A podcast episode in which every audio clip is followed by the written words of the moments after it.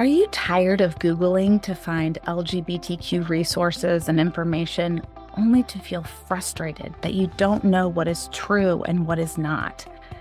I totally get that, and it's why I put together the Ally Toolkit. This comprehensive toolkit includes a checklist of actionable tools, a detailed list of helpful resources, and a language of LGBTQIA plus ebook a 51 page collection of definition, do's and don'ts, and detailed explanations. The best part, it is only $7. Yep, $7. Text Toolkit to 847 881 3324 to learn more and purchase it today. That's T O O L K I T to 847 881 3324.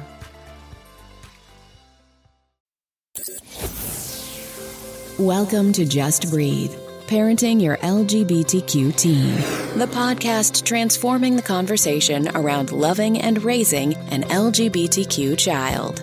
Filled with awesome guests, practical strategies, and moving stories, host Heather Hester always makes you feel like you're having a cozy chat. Wherever you are on this journey, right now, in this moment in time, you are not alone. And here is Heather for this week's amazing episode. Welcome to Just Breathe. I am really happy you are here today. Every few weeks or so, Steve and I sit down and talk about the podcast and brainstorm ways that I can continue the very personal touches that I love. Ways to get to know more of you, to really understand why you listen, and to learn what you really want from this podcast. So, during our most recent chat, I was sharing some of the feedback from the surveys. And I want all of you to know that I read each of those very carefully and work to incorporate your suggestions. I love hearing from you. And I always return to staying connected with the pillars to embrace, to educate, to empower, and to love. And my mission, which is to make sure that no parent or ally feels alone. How can I do this better? How can I connect with more people? These are my daily questions. So, the idea that came from this most recent chat is to have a quarterly Q&A episode. I know this is not earth-shattering, but I do think it is totally in line with staying connected with you all. So, today I'm starting with two of the more popular questions that I've received in varying forms. I'll remind you again at the end, but this is your invitation to send me your questions. Email me, message me on Facebook, put it in a survey, whatever is easiest for you, and I will answer them in an upcoming show. So, the first question pulls together questions that several of you have asked that work really well together. It is what parenting skills will help us, one, navigate challenges, and two, empower our children in the process. One of the ridiculous comments that fly out of my mouth in moments of stress or frustration as a parent is, That was not in the manual. I know it's silly, but I believe we all have moments where we think, Why didn't we know this? Or how are we not prepared? Or where is this information so that we can do better next time? Of course, there are thousands of parenting books out there to help guide us, but I'm thinking after reading What to Expect When You're Expecting and What to Expect the First Year, most of us opted for parenting by gut feeling or either similar to or the opposite of how our parents parented, right?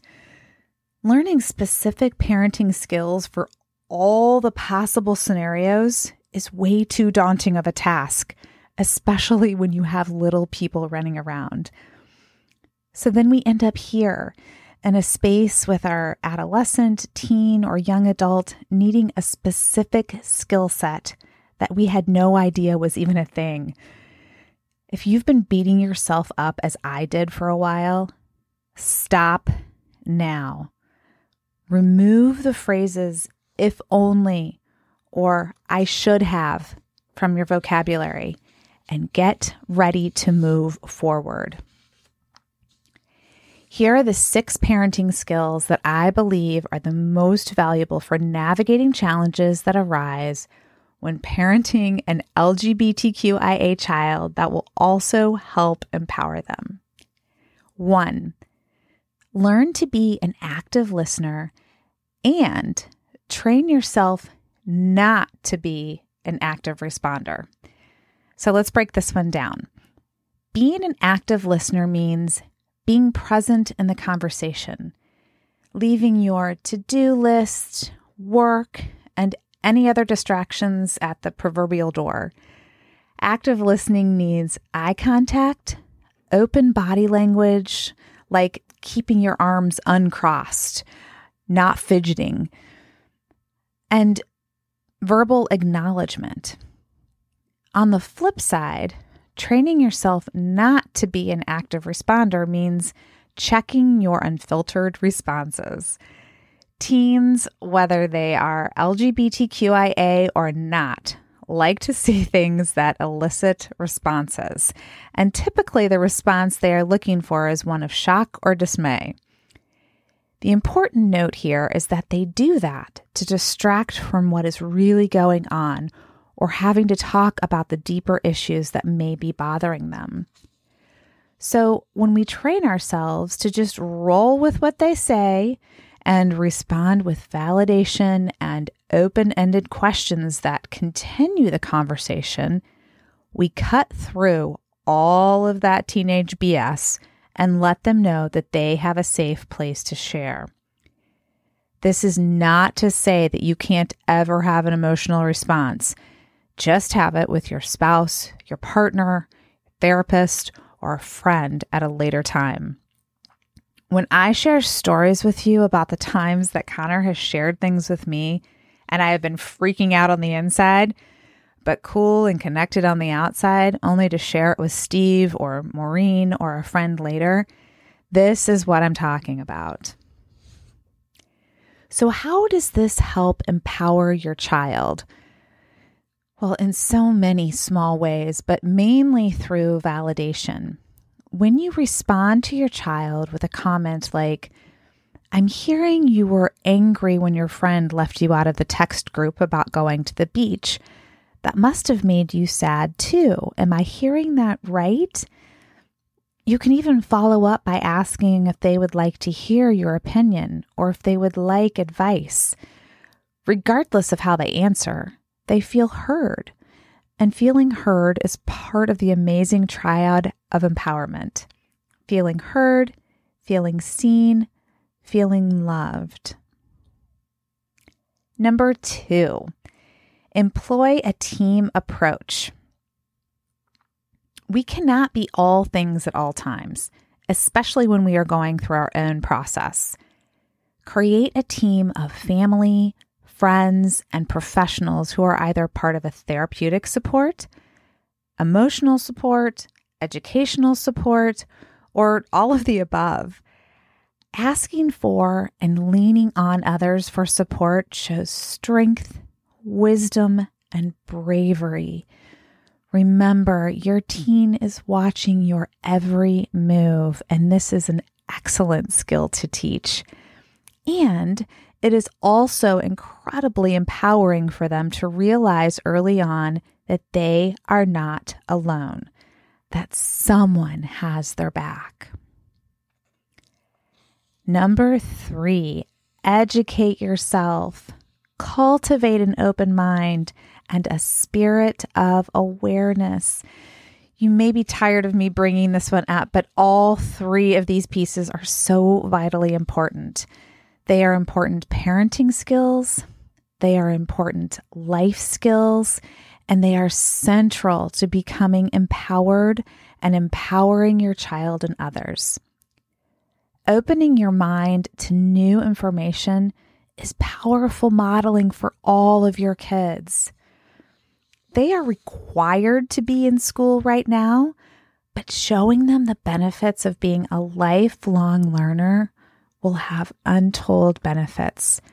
Soaking in education about sexual orientation, gender identity, the LGBTQIA community, and parenting teens in general not only imparts a spirit of awareness, but it will also allow you to be more calm in moments of stress or uncertainty and feel more confident in your ability to help your child navigate whatever comes their way.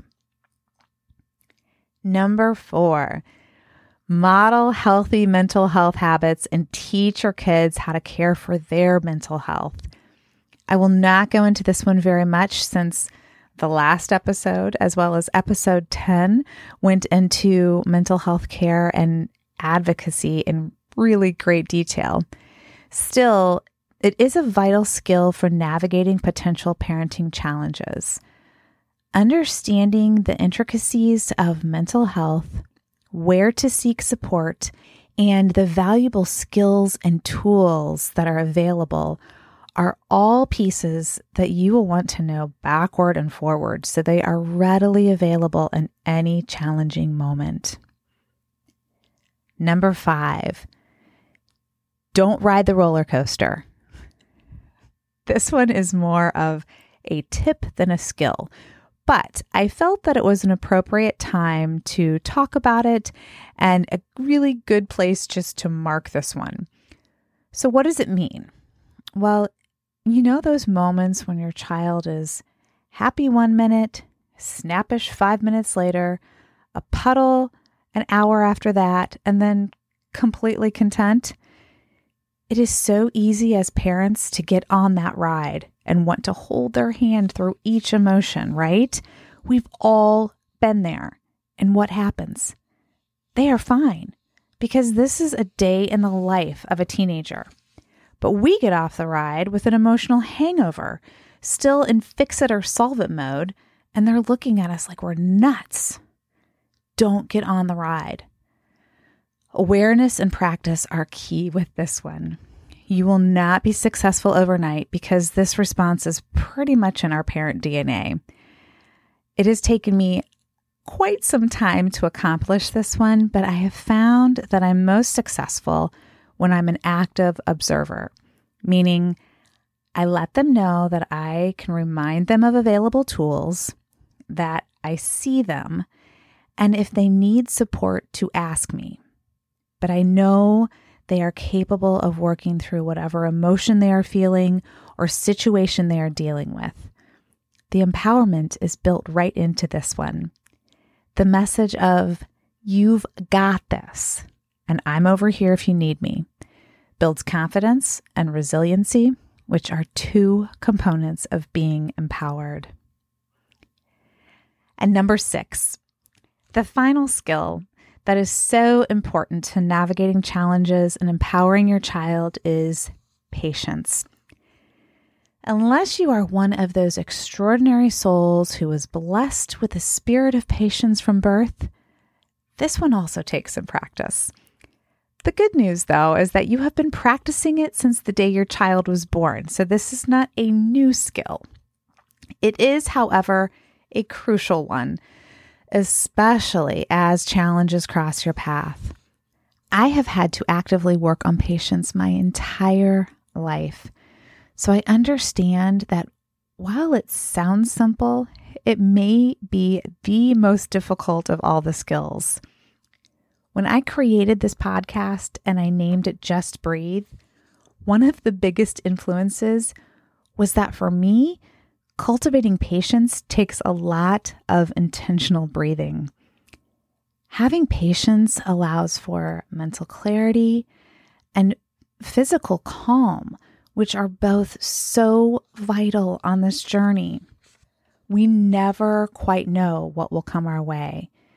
Having the ability to be patient with our child as they work through their process, or with our spouse or partner as they work through their process or experience challenges differently than we do.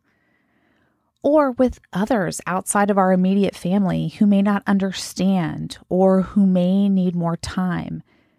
This patience will not only serve everyone around us in a positive way, it saves us physically, mentally, and spiritually. So, on to the second question. This one is actually more of a request, but I have a feeling it may be one that is felt by many. This listener asked, I would like more on integrating true Christian beliefs. I was taught that it is an, an, abomination, and my theological world has been rocked. So, first, I'm translating the word it in the above quote to mean being LGBTQIA, and this is just for clarification, zero judgment. Second, if this topic does not apply to you or if it is not of interest, fast forward to about the last five minutes or so of, the, of this episode. I am ending with some really profound thoughts another listener shared with me, and you do not want to miss them. So, this question has two parts. One, wrapping our heads around factual theology, and two, realizing that we can reformulate our definition of Christianity to be more in line with who Jesus wants us to be, as well as have a more authentic relationship. So, the first part, wrapping our heads around factual theology. If you've been listening to me for any amount of time, you know that my favorite experts on this topic are Susan Cottrell, Colby Martin, and Matthew Vines. Each of them has their own unique and beautiful take on Christianity that is grounded in theology, which I found to be both refreshing and comforting as I began my own theological journey over four years ago. They each really delve into the six clobber verses, as they are called, and explain why each verse was either mistranslated or misunderstood. For those who are having a hard time with letting go of the idea that being LGBTQIA is an abomination, know that it is a process. I have many people in my life who are still grappling with it. Religion has deep and firm roots. It is scary to let go of what you've believed your entire life. Take it one step at a time, one day at a time. Sometimes you may sit in the same place for many days, and that's okay.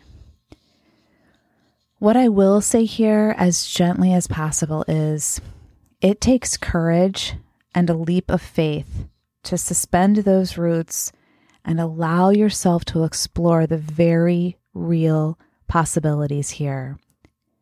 Go slowly take a breath. Read one chapter of one book with an open mind. Sit with that information and digest it, even question it. Then read another. Breathe, pray, meditate, listen to your intuition. This is your child. You know them and you have watched their process so far. In your heart of hearts, do you believe they are making a choice? Or can you consider that this is who God created them to be? I have cited the article many times that helped me on my faith journey, the one that discussed how God created day and night, and land and sea. And even though it is not mentioned in the Bible, we do not look at dawn and dusk or marshes and streams as abominations. I often bring this up because it is such a powerful visual and helps pull us out of black and white thinking. It allows us to pause and pull apart truth from dogma. Ultimately, the action step here is to take the time to educate or re educate yourself. The second part of this question is how can we reformulate our definition of Christianity to be more in line with who Jesus wants us to be, as well as have a more authentic relationship?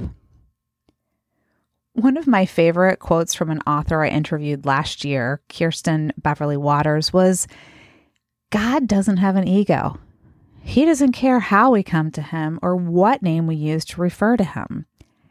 I think about that quote often, and usually in conjunction with who Jesus was and who he is.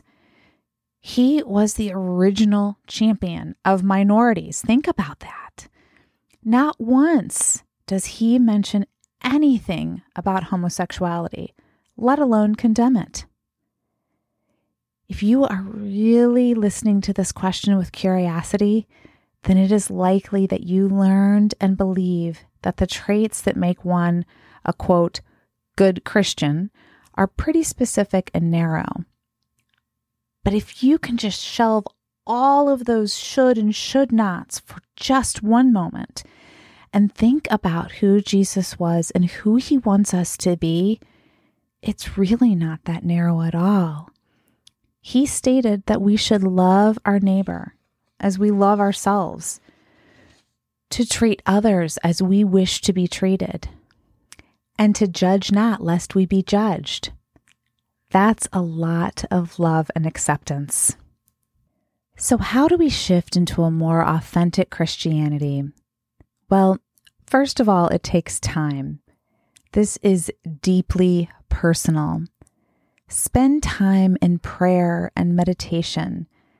Ask yourself what you want and what you need. Search for messages of love, not fear. Read books and articles written by or recommended by those you trust. Be gentle with yourself and with those around you. For me, realizing that I was even allowed to see Christianity from more than one angle, that I could have an authentic relationship, that I could expand my beliefs was truly mind blowing. I'm not kidding you. This process, though, took me several years, and here's why. When I first began re examining my theology and theology, I was really angry. I was angry that what I had been taught was simply not true. I was angry that I had lived encapsulated by religious fear for most of my life. I was angry that so much misinformation had guided my decision making. Because of all of this negativity and fear, I had to mentally blow all of it up and start from scratch. I share this with you because I want you to know that transformation is possible no matter where you are. That authentic Christianity is possible. God created your beautiful child and he does not make mistakes. I've studied, read, listened to my intuition enough to believe unequivocally that being LGBTQIA is not a choice and not a sin. So, to round out today's questions, since my answers were rather lengthy, I want to share some thoughts that a listener shared with me. She's asked to remain anonymous, but gave me permission to share with all of you. So, this conversation that I'm about to share is part of an email conversation that we had discussing a number of things. But the beginning here is about how inclusivity is being taught at school. And she says, That's really useful just to hear you confirm what I was beginning to think that it may not yet be the norm to have inclusive resources for kids as they enter into these educational units, either at home or at school and useful to hear that others are feeling like, hey, why is that? And that people are in turn looking for and demanding more inclusive books or other materials and perspectives. One other thing I wanted to say part of what is interesting to me as I listen to the Parents You Get a Process Too episode is this. My view of myself and my husband is that we are very liberal, very secular and very tolerant. We have had gay friends since we were young adults. We have gay friends as part of our lives now. And more and more, we hear about family and friends who are coming out younger, who are trans. And while there are some surprises and adjustments in thinking, basically, I think to myself, oh, we are very tolerant and accepting. And this has translated to what I realize now an attitude that, in its own way, was probably not very helpful to my daughter. It translated to me feeling I was respecting her desire for privacy, and so I didn't actually talk very much to her about coming out. Because in my mind, I was tolerant, and coming out and being gay wasn't a big deal. So, ironically, while it's good that no one rejected her, no one argued with her. No one told her this was shameful. On the other hand, aside from me saying some supportive things when she first opened up to me, and maybe one or two times along the way, I personally haven't delved in and asked her about it, about what she is going through. It has only been this past week as she opened up to me about a hostile environment she and her friends are experiencing at school that I have thought about that angle. It was like, oh, everything is fine. She comes from a tolerant family where being gay is no different from saying, actually, green is my favorite color. And so, no problem. She came out. All is fine. How dumb of me. Anyway, that's all I wanted to say. But when I heard your stages of the parent process, I realized that I am going through a new stage, but it actually takes its own kind of spin, different from maybe what a lot of families may go through the blaming and shaming and actively arguing about it. But we all need adjustments. And I recognize there is also likely a piece of it that does grow out of something less nice. Was I nervous about talking to her because I didn't feel deep down I understood or could identify with being gay? Was there any element at all of shame in there for me? Certainly, I know for my husband more than me, but me too, We've approached it like, oh, she's 14, things might change. Not because I'm ashamed, but because she's only 14. Think of how much our minds and bodies change as we grow from ages 14 to 25. But as you put it, no, if they have come out to you, they have mulled this over a lot and they know. Yes, she is still coming into her identity and figuring it out.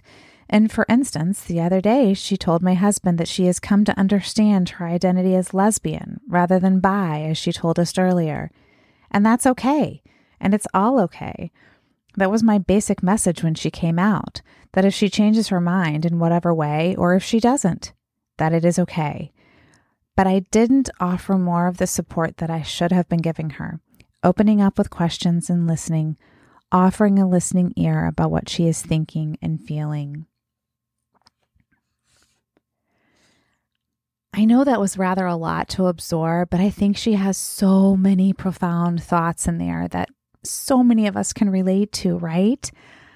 I love her vulnerability and her ability to pause and look at her views and beliefs and say, wow, maybe I could shift a little bit here.